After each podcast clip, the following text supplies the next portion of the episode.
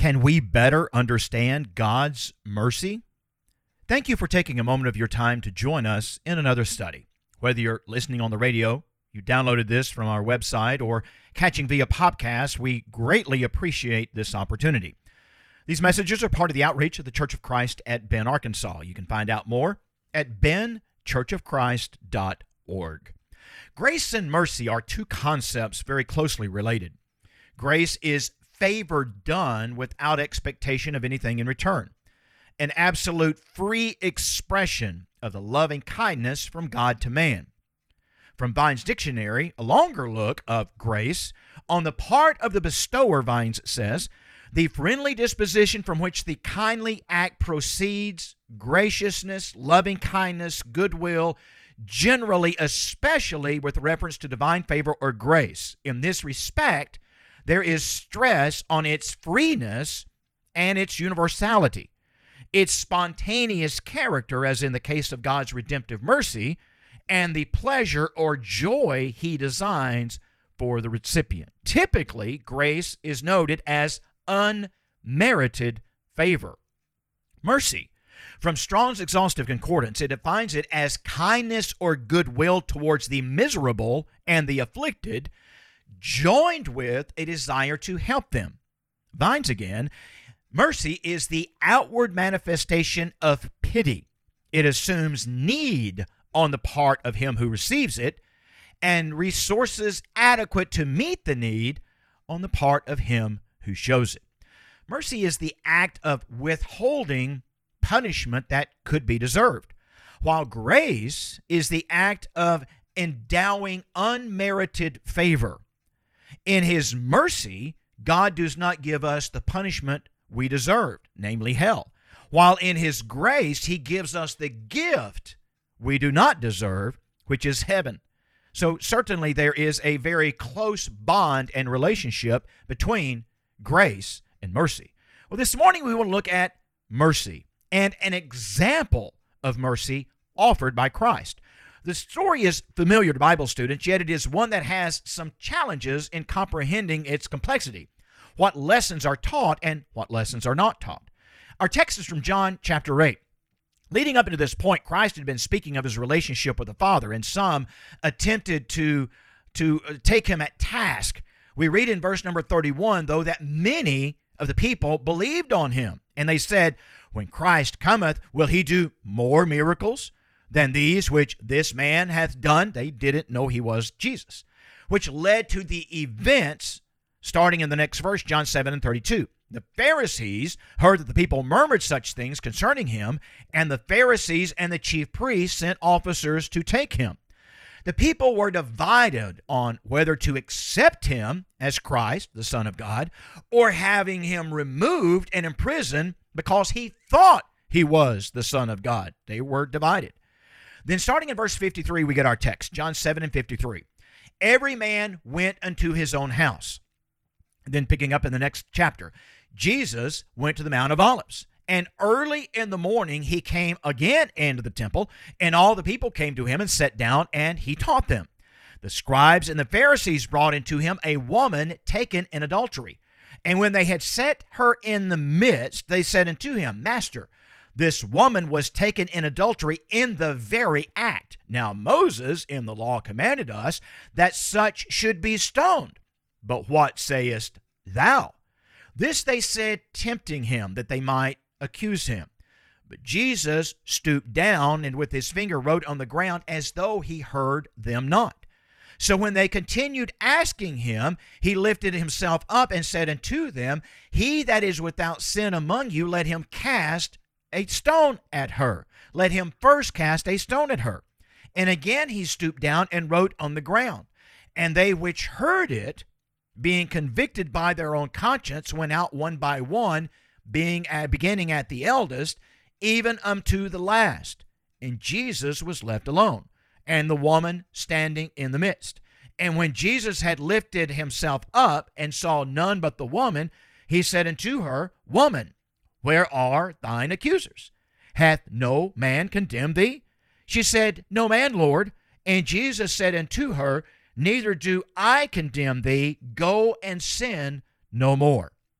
If you're following in your Bible, you might have noticed some italics starting in verse 53, or perhaps an open bracket that is closed after verse 11 of the next chapter.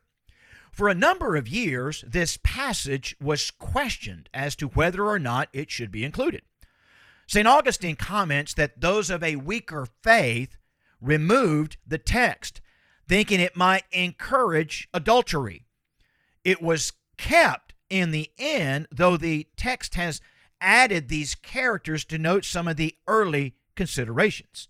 Does this encourage adultery? This is one of the questions we want to answer. Consider for just a moment the position that Christ was in. No doubt this was the intent of the scribes and the Pharisees to get him into a spot, put him into a corner, or in a position in when he in which he could not give the right answer. If he were to say stoner, then he would be the judge, the jury, and the executioner. And this certainly was outside of his character, let alone outside his role as a bystander and a visitor in the temple. If he were to deny the law that this woman had apparently transgressed, well, that would make him rebellious and go against the law handed down from his father that he just spoke of.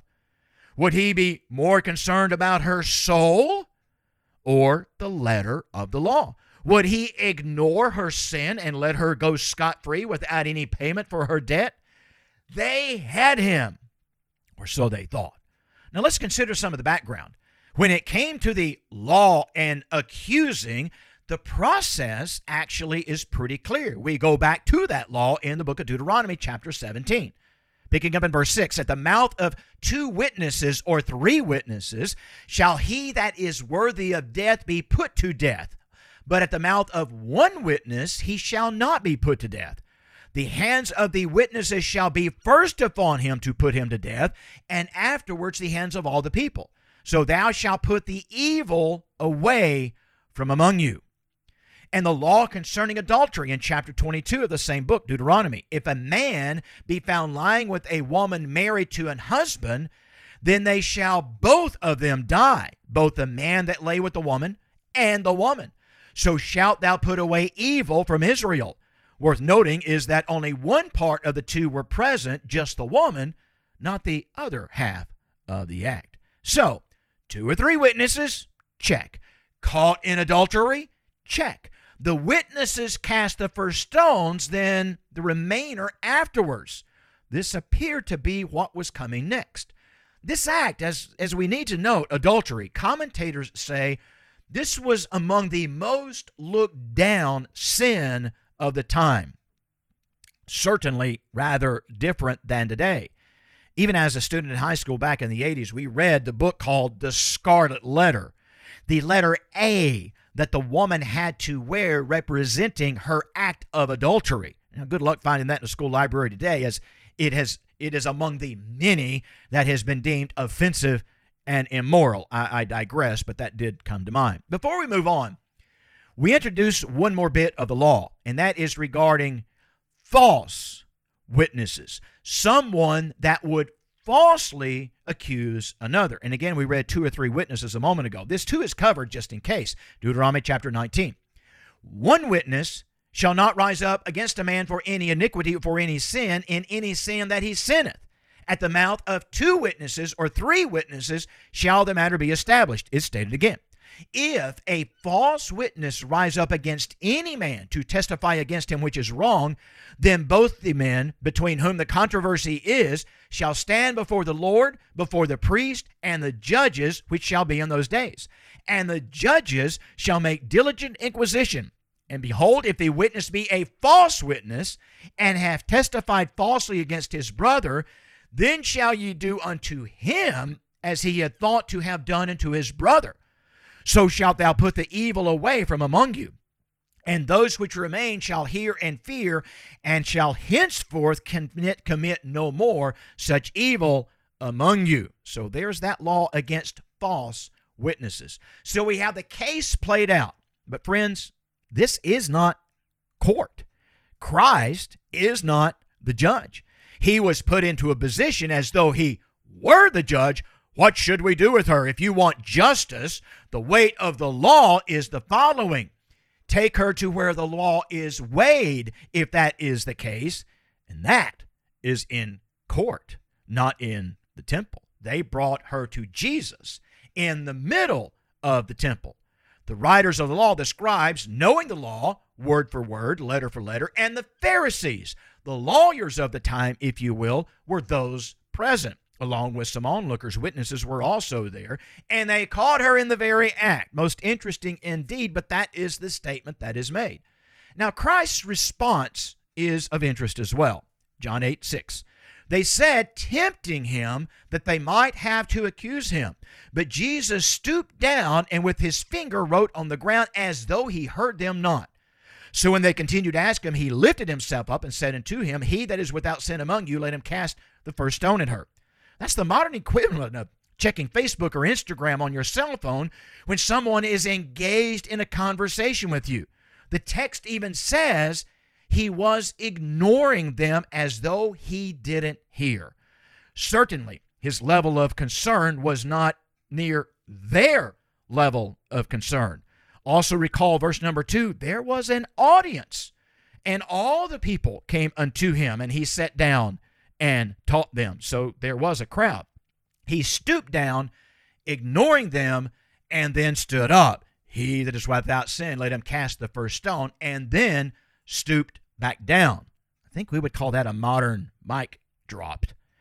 John chapter 8, and they which heard it being convicted by their own conscience went out one by one, beginning at the eldest, even unto the last. Jesus was left alone, and the woman standing in the midst. Could it be that Christ knew their hearts? Possibly. Could it be that he knew her heart? Again, quite possible. This same group of people, not necessarily the same individuals, but the same group, had the attention of Paul in Romans, where he accuses in Romans chapter 2 Therefore, you have no excuse, every one of you who passes judgment. For in that which you judge another, you condemn yourself. Listen to what he says. For you who judge practice the same things.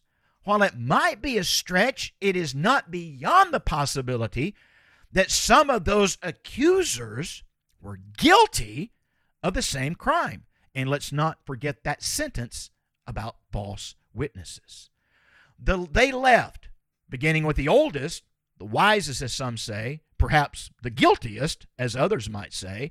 But the accusers left the assembly, past the audience, out the door, leaving this woman in Christ the center of attention.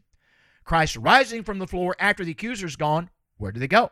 He lifted himself up, saw none but the woman, and said unto her, Woman, where are thine accusers? Hath no man condemned thee? No man, Lord, Jesus said, neither condemned I thee. Mercy, kindness, or goodwill toward the miserable and the afflicted, joined with the desire to help them, vines again, is the outward manifestation of pity. This is a vivid example of mercy. But one thing that is most important that accompanies the acceptance of mercy repentance. Christ did not end with the statement of, neither do I condemn thee. He added, Go, sin no more. We know nothing else of the accusers or this woman after the event, but this lesson gives us a number of things to learn and the image of mercy above all others. A God of grace, a God of mercy for a people that is willing to go sin no more. The prophet Isaiah spoke, Though your sins be as scarlet, they shall be as white as snow, and though they be red like crimson, they shall become as wool. Mercy of our beloved God. Our time is gone. We thank you very much for joining us and look forward to visiting with you next week at this time. Until then, we bid you a very blessed day.